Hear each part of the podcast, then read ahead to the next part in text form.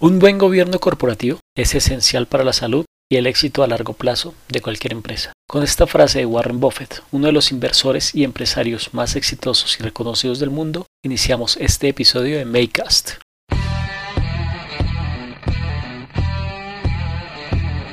Hola Makers, este es un espacio donde hablaremos de emprendimiento e innovación desde el cero. En este podcast queremos compartir con ustedes información relevante para las pymes, entrevistas con emprendedores e invitados especiales, datos interesantes, coaching empresarial y relatos de vida. Bienvenidos.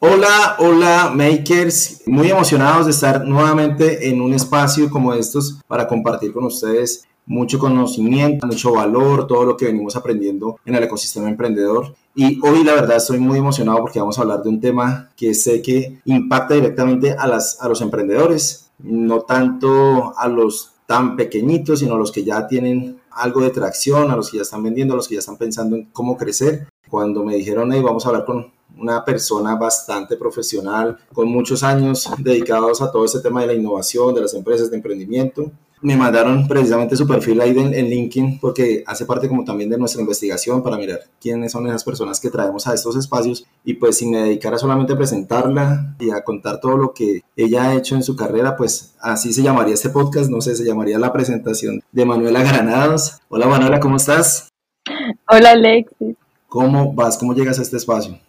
Eh, no, todo muy bien. Llego por invitación de Edison y de Adriana. Tuve la oportunidad de acompañarlos el año pasado como miembro de junta de asesores, de junta de expertos, en un programa de APSCO en el que estuvieron participando. Conocí su idea de negocio y les dije, pucha, mándenme la información porque yo creo que esto hay que darlo a conocer y hay muchas oportunidades.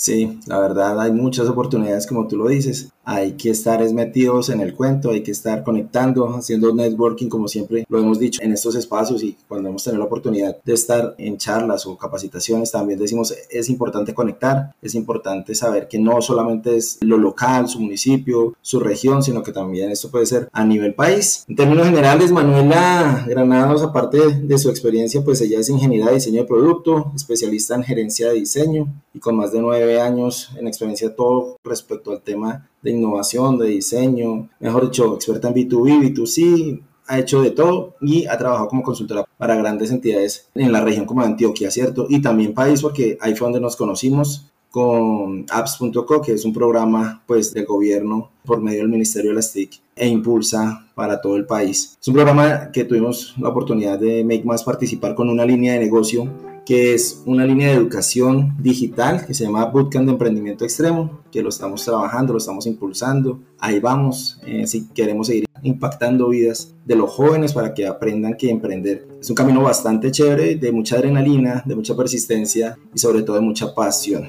Manuela, a mí me dijeron que íbamos a hablar de un tema que se llama gobierno corporativo y juntas directivas. Y entonces yo dije, uy, qué tema tan chévere, Realmente esto impacta a, las pymes, eh, no lo hemos hablado en ninguno de nuestros capítulos, de ninguno de nuestros episodios y puede ser un tema bastante pesado porque uno ya nomás cuando dice gobierno corporativo, uy no, eso es como que vaina como tan latoso. Entonces acá lo vamos a hacer bastante liviano.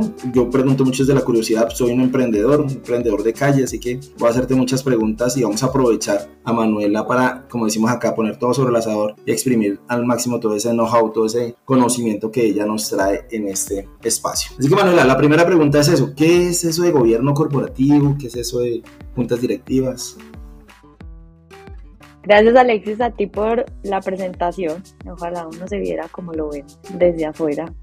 Yo creo que uno se tiene que creer ese cuento. Y ya para empezar a hablar sobre gobierno corporativo, pues yo creo que lo primero es eso. Yo creo que cuando uno oye ese término, uno piensa en algo muy ladrilludo y algo muy lejano a los emprendimientos y a las empresas que están empezando. Incluso creo que no, no debería ser propio solo de las empresas que llevan un recorrido, sino que si uno lo entendiera o si, o si eso se vendiera, creo que el gobierno corporativo tiene una mala agencia de marketing digital, pero si se vendiera y se entendiera como esas buenas prácticas o como buenos cimientos para el funcionamiento y para la toma de decisiones en una empresa, no importa el tamaño que tenga, creo que hoy muchísimas más personas y muchísimas más empresas serían como conscientes de que esto, más que ser una traba o un, pues o como un requerimiento de las grandes empresas, antes les va a facilitar la vida.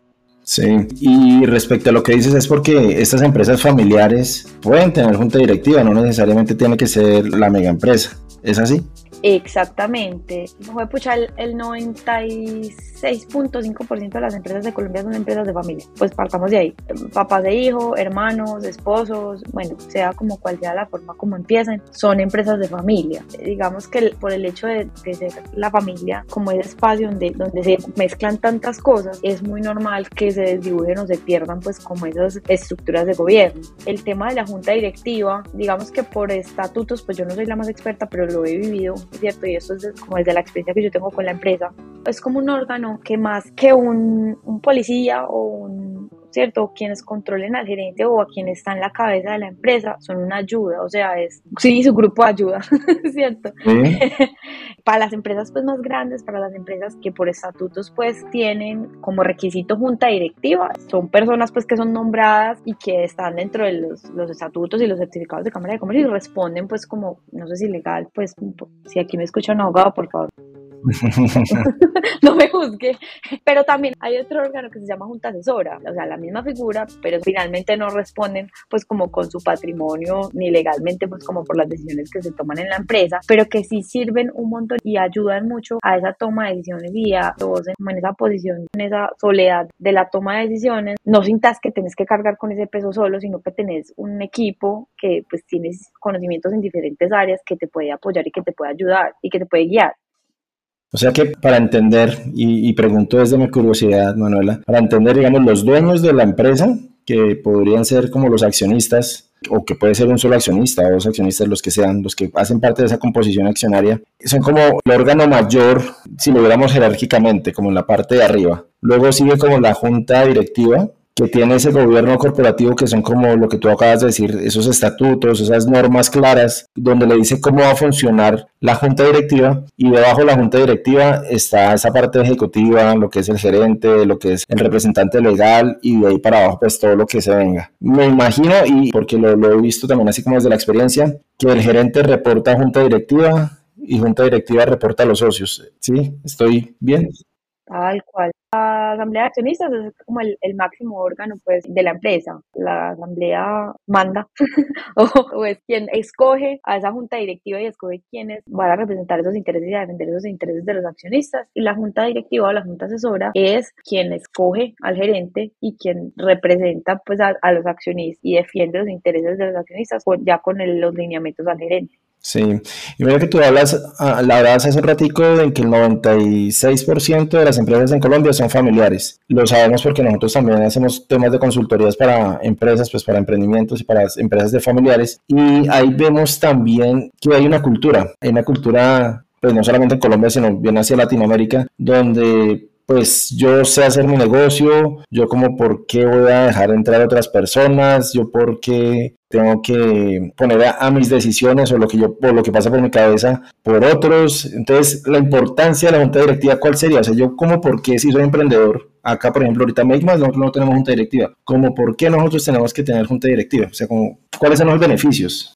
Bueno, ahí yo creo que también hay que tener claro y es muchas veces lo que pasa es que los accionistas, algunos de los accionistas de gerente, ¿cierto? Digamos que todos los accionistas trabajan en la empresa o hacen parte de la empresa, sobre todo pues como cuando uno está empezando es normal, pues que pase. Pero yo creo que, y yo incluso he tenido esas conversaciones con algunos amigos pues que también son emprendedores y que tienen empresa, y yo creo que es, volver a eso, no es, no es lo que vas a perder, o sea, no es la autonomía que vas a perder que, y que te van a decir qué hacer, ¿cierto? Y que te van a poner como en, en tela de juicio tus decisiones, sino que es de verdad, es ese apoyo, o sea, la junta es casi como mi psicólogo, o sea, me pasó esto a nivel comercial, ¿qué hago? Y uno va encontrando como ese enfoque también dependiendo de las fortalezas que uno no tiene, ¿cierto? De también como donde uno encuentra que uno tiene más por aprender y es, venga, yo como tengo un problema, no sé, con algún empleado, venga, cómo lo manejo, o no sé cómo resolver este tema a nivel estratégico, cómo lo manejo. Yo creo que también, más que verlas como ese grupo de personas que van a poner en tela de juicio todo, porque pues realmente pues la, la, Junta sí pide resultados, ¿cierto?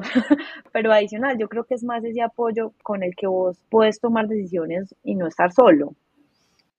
Sí. Se me dio una pregunta y es, Manuela, la junta directiva, ¿qué es lo más conveniente? Porque en estas empresas normalmente, y la pregunta que te voy a hacer es por algo que venía pensando, y yo decía, claro, muchos, por ejemplo, vimos Betty la Fea, y en Betty la Fea había una junta directiva donde estaba la misma familia, que eran los mismos dueños, y ahí tomaban decisiones y había como mucho conflicto porque uno normalmente tiene alianzas con el hermano, con el tío, con el papá, y puede llegar a, claro, si se pone este tema democráticamente, pues siempre van a ganar los mismos. Entonces, ¿qué tan conveniente es o qué es lo óptimo? Que sea la misma familia, que sean los mismos miembros o que sean personas externas, no sé bueno, pucha, Betty la Fea yo creo que tiene todos los ejemplos de malas prácticas en temas de gobierno corporativo. Yo pues por experiencia personal, nosotros pues yo también hoy trabajo como gerente de, la empresa de mi familia. Nosotros hoy ya estamos en la, yo soy, hago parte de la tercera generación. Yo todavía no soy accionista, yo hoy soy empleada, ¿cierto? Ahí con los temas de las empresas de familia hay como eh, tres círculos que se encuentran en un punto. Entonces es cuando tú haces parte de la empresa y de la familia, o cuando haces parte de la empresa y eres propietario, ¿cierto? O cuando eres propietario, eh, haces parte de la familia y cuando se, se, intercalan los tres, entonces es empezar a mirar cómo funciona esa relación y cómo desde la asamblea de accionistas, pues desde los accionistas se genera esa confianza para decir, venga, por, e, en nuestro caso es dos de los accionistas hacen parte de la junta, pero también hay otra persona de la tercera generación que es como, venga, entonces miremos cómo le damos continuidad y cómo también generamos pues como ese balance entre lo tradicional y lo conservador de los accionistas y de la segunda generación y todo ese espíritu innovador y digamos un estilo mucho más arriesgado de la tercera generación y adicional tenemos un externo que no tiene nada que ver con la familia, que es esa persona que dice todas las verdades incómodas y las cosas que ninguno es capaz de decir, porque aunque se tenga pues como una estructura pues ordenada, siempre el tema de la familia, ahí a uno el corazón siempre digamos que a veces de pronto le impide tomar algunas decisiones que son necesarias, pero ese externo siempre da como esa imparcialidad de decirnos que esto es lo que hay que decir y ustedes como familia lo saben. Finalmente, la familia de accionistas es quien toma la decisión, pero yo les pongo esa verdad ahí que de pronto a todos es difícil verla y afrontarla.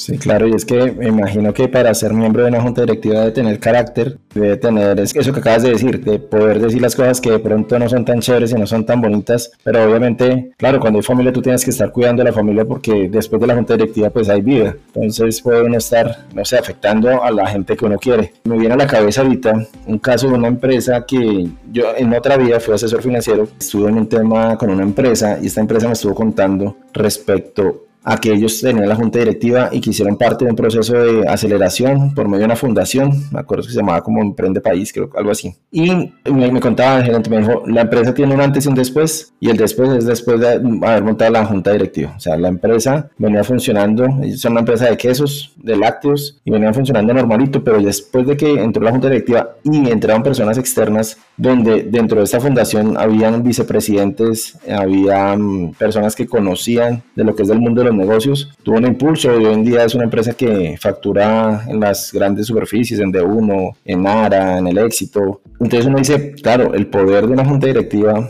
que tú dices es el apoyo, es el psicólogo, es el que le dice, pero también me imagino que como hace un, rol de jefe hacia el gerente, ¿qué prácticas o qué cosas pone la, la junta directiva al gerente? Como, ¿qué son esas tareas que ellos crean o cómo es? Ah, no, no, no, yo te voy a decir una cosa, pues las primeras juntas directivas yo lloraba y apagaba el micrófono y apagaba la cámara porque me daba muy duro. Además, mi junta es rigurosa, ¿cierto? Pero pues son mi papá, mi tía y mi hermano, pero pues te digo que me dan palo como si no fuera, o sea, claro. y una de las cosas más difíciles ha sido aprender a manejar eso, o sea, durante la junta yo soy el gerente y no tengo nada que ver y se acabó la junta y pues son mi papá, mi tía y mi hermano. Cuando, por ejemplo, uno hace parte de una empresa de familia y uno estaba próximo a traer pues como como, en esa línea de sucesión, es también como responsable empezar a formar y a entender cómo se llega a una junta, cómo se habla, qué se presenta, qué se cuenta, qué no se cuenta. Yo al principio, pues, desde mi experiencia, contaba todo, ¿cierto? Entonces lo que hice fue que volví una, a la junta coadministradora. Entonces, básicamente no me dejan hacer absolutamente nada. Con el tiempo fui aprendiendo qué decisiones sí se llevan allá y cuáles no. Básicamente, por allá yo me acuerdo que en las primeras presentaciones que yo hacía, eso pues pasaba tres días sin dormir y cuando yo llegaba y eso hacía pues mil cosas y me decían, venga, pero es que a nosotros nos interesa saber, ¿es odio verde o odio rojo? Lo primero que le interesa a la Junta es saber, pues, como en, en, términos financieros, si el negocio está dando o no está dando, si los accionistas van a tener que capitalizar o no, si estamos perdiendo plata o estamos destruyendo valor o no. Entonces yo creo que, que uno sí al menos debe empezar pues como a familiarizarse y a entender un poco de esos temas y esos indicadores financieros. Uno no tiene que sentarse a hacer balances y no se tiene que sentar a hacer estados financieros, pero sí, pues al menos tomarse como la tarea de, de entender y aprender un poco, porque eso es lo primero, ¿cierto? Eso es lo más importante, lo que más le interesa a una junta. Y ya, pues más allá de eso, es empezar a pensar más estratégicamente arriba del negocio, en, no sé, nuevas oportunidades de, negocio, en los temas de, de, creación de cultura, de cuál es nuestro propósito superior y hacia dónde vamos. Yo sé que eso no es, no es fácil porque uno está ahí en la mitad y uno finalmente como gerente de, de su empresa, pues o de la, de, la empresa de la familia está en la operación, pero es como yo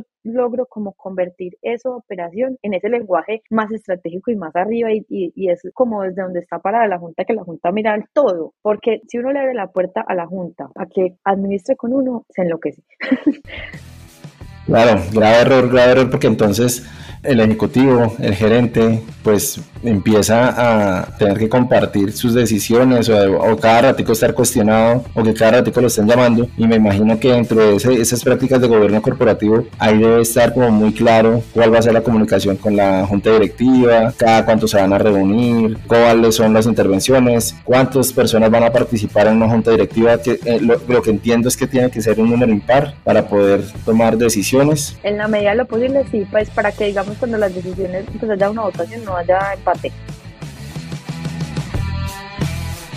También por ahí eh, escuché o leí, no me acuerdo, que no pueden ser números tan grandes. O sea, una junta directiva no es de 20 personas, no es como presidente y vicepresidente y no, sino que son grupos pequeños, son grupos de máximo 5 o 7 personas que ayudan a esta parte estratégica, pero que entiendo yo que no solamente es como que vienen a, hacerte auditoría de tu forma de, o de tu gestión, sino que también ayudan en evaluar la estrategia. O sea, que un miembro de junta debería prepararse para entender entender cuáles son los retos de la empresa. El tema de, la responsabilidad normalmente un representante legal, pues obviamente de Cámara de Comercio tiene una responsabilidad legal, Cualquier firmita, pues obviamente tiene su responsabilidad, pero la junta directiva tendrá alguna responsabilidad. Pues la figura de junta que tenemos nosotros es junta asesora. Yo también lo que tengo entendido, la junta directiva sí está, o sea, sí aparecen los estatutos de la empresa, pues se elige o se ratifica cada año y la junta directiva sí creo que tiene algún tipo como de responsabilidad a nivel legal. No, no sé hasta qué nivel, por eso digo, si me escuchan abogado, por favor no me diga, no, no me crucifique, pero la junta asesora no, y la junta asesora es esa figura que, por ejemplo, las, las SAS no están obligadas a tener junta, pero que una buena práctica sería tener una junta asesora.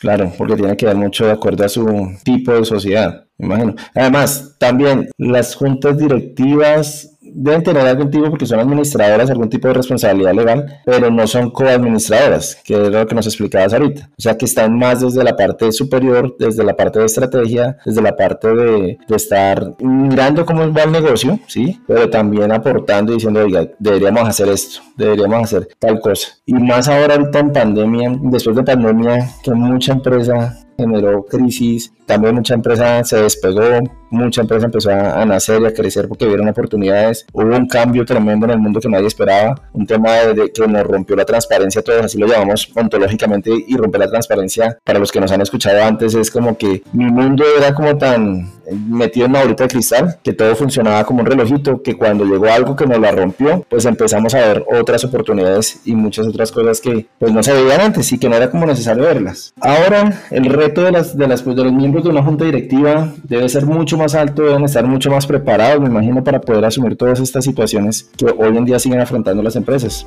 Sí. ¿Cómo estuvo en tu empresa ese tema? ¿O les, les dio duro la pandemia? A, a los miembros les tocó empezar a pensar, a aportar más, a prepararse más? Duro, durísimo. Pues yo digamos que desde pues con mi junta tengo una ventaja y es que pues, los miembros de mi junta son altos, son o han sido altos directivos pues de empresas grandes. Eso es una ventaja y una desventaja. La ventaja es pues que por ejemplo en el momento de la pandemia, en la crisis, pues yo decía, madre, yo a mis 30 años en ese momento, pues yo qué carajos voy a saber de cómo manejar una crisis en la pandemia.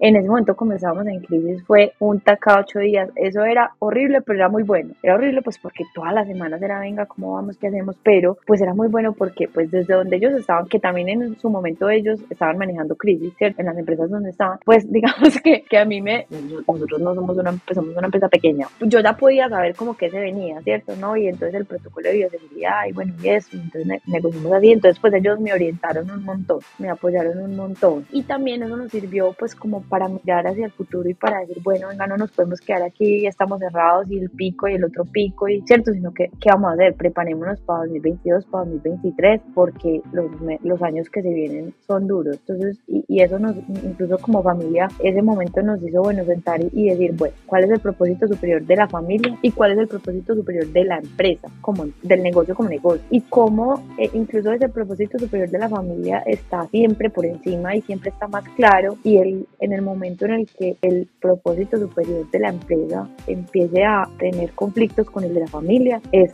venga, la familia está por encima. Yo creo que también pues la pandemia ayudó, eh, pues como toda la crisis ayudó también a la familia a entender nosotros, o sea, ya esto es una cosa pues como muy de, nosotros como empresa, hemos sido muy como muy tradicionales en la forma de hacer negocios y yo creo que eso también nos abrió los ojos a, a decir que cometimos muchos errores por susto, por miedo de no somos capaces solos y eso yo creo que nos mostró y nos abrió los ojos de venga que sí somos capaces, venga que sí nos podemos arriesgar un poco más y hemos ido pues también como aprendiendo a leer ese mercado y, y a que la junta, creo que les decía, de las generaciones más pues de accionistas que son la segunda generación, como la, la tercera los vamos empujando, pues a lo, como a, lo que se está moviendo ahora y a, y a ser un poco más arriesgados.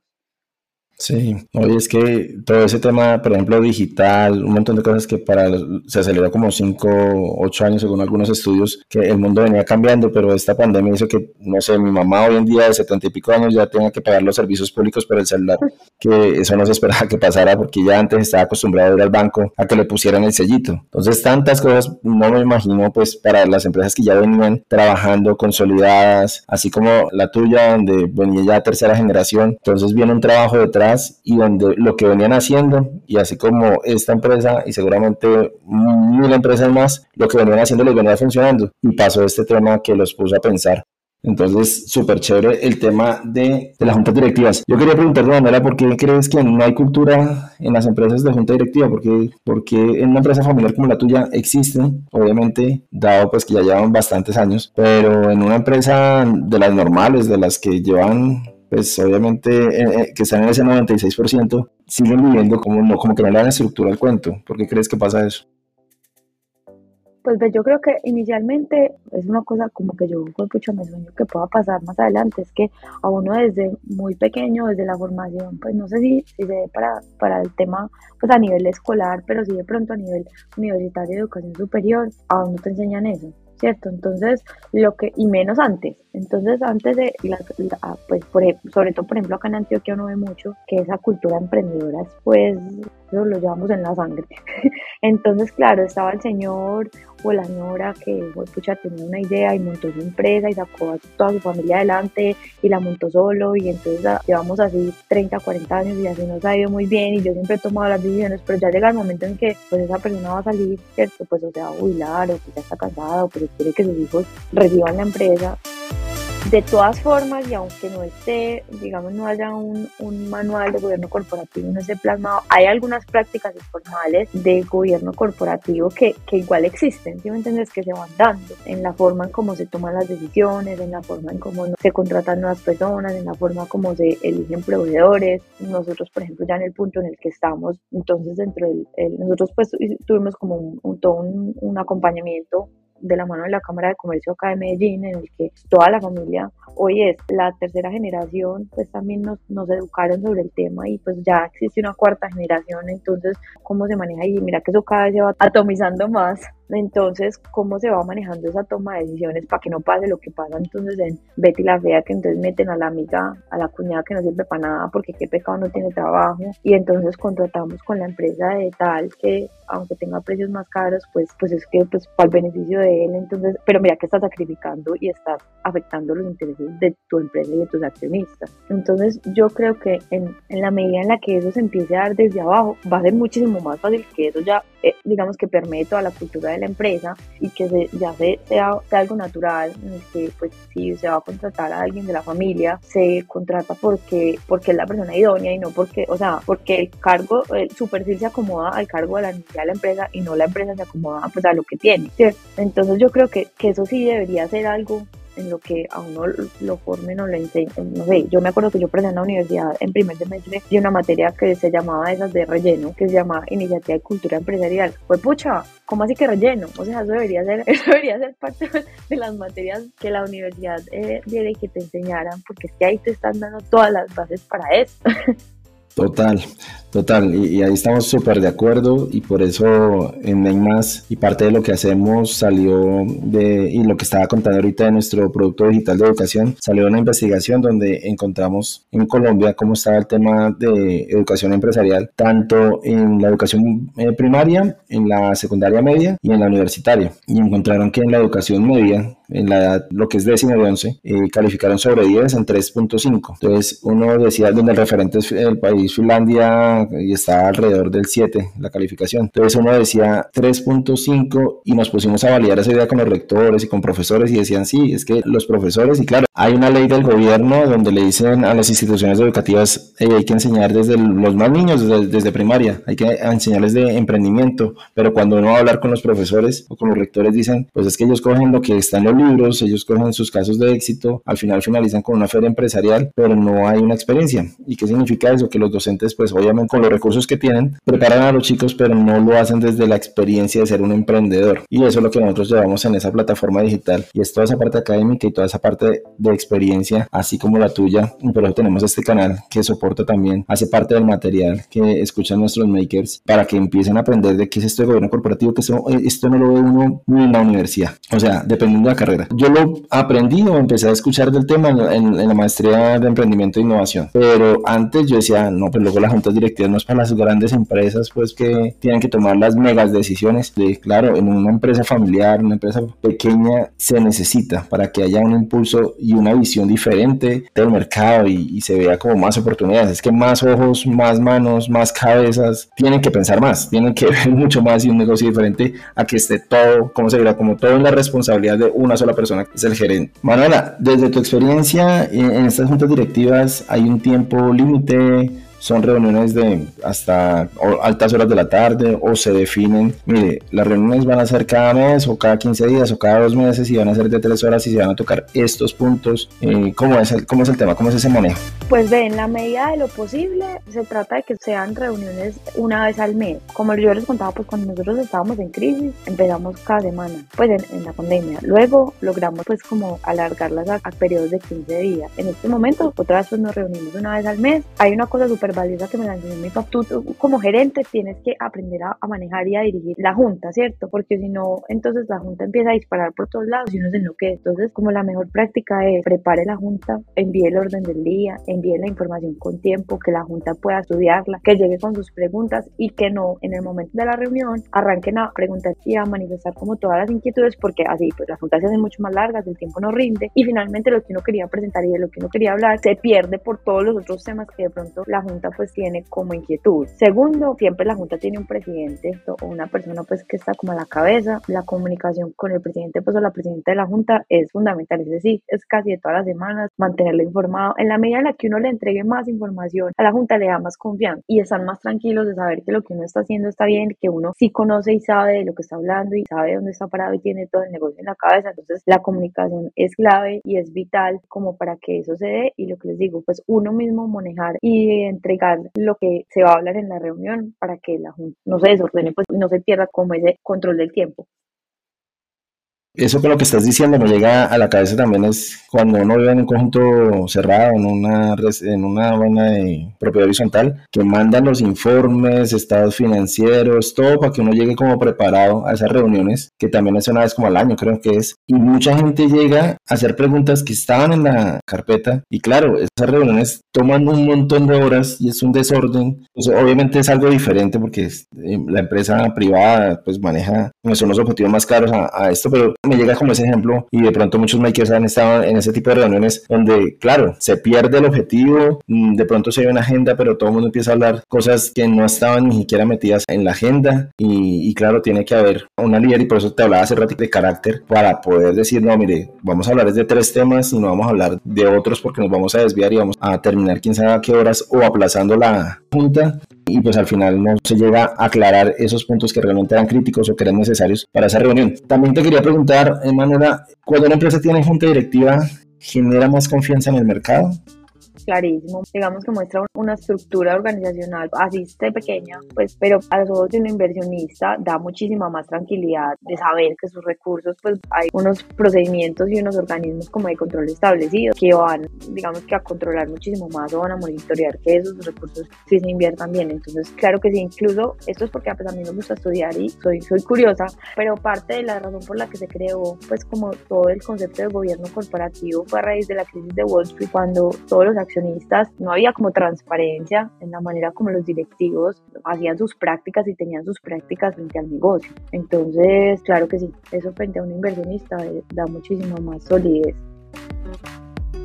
O sea que para claridad de los makers, el gobierno corporativo es un término que lo que significa, o un sinónimo sería como las normas, los temas claros de lo que se debe llevar a esa junta directiva, cómo debe proceder, cuáles son sus facultades, sus responsabilidades, eh, todo debería estar ahí, ¿cierto? Como, como para que sea claro para todos, esa transparencia qué puede hacer el gerente, qué no, qué puede hacer la junta, qué no. Digamos que a nivel de accionistas muchas veces se cree pues es que yo soy el dueño de esta empresa y yo vine aquí porque para que me digan y para que me hagan. No, es que también hay una estructura y tú no puedes llegar a pedirle al gerente que te, que te entregue cierta información sin antes haber, haberla solicitado, haber pedido una reunión. Eso también desde arriba también controla un poco porque es que de verdad que cuando las empresas de familia, las, las familias van creciendo, si eso pasa así, o sea, se enloquece el gerente y no lo dejan trabajar.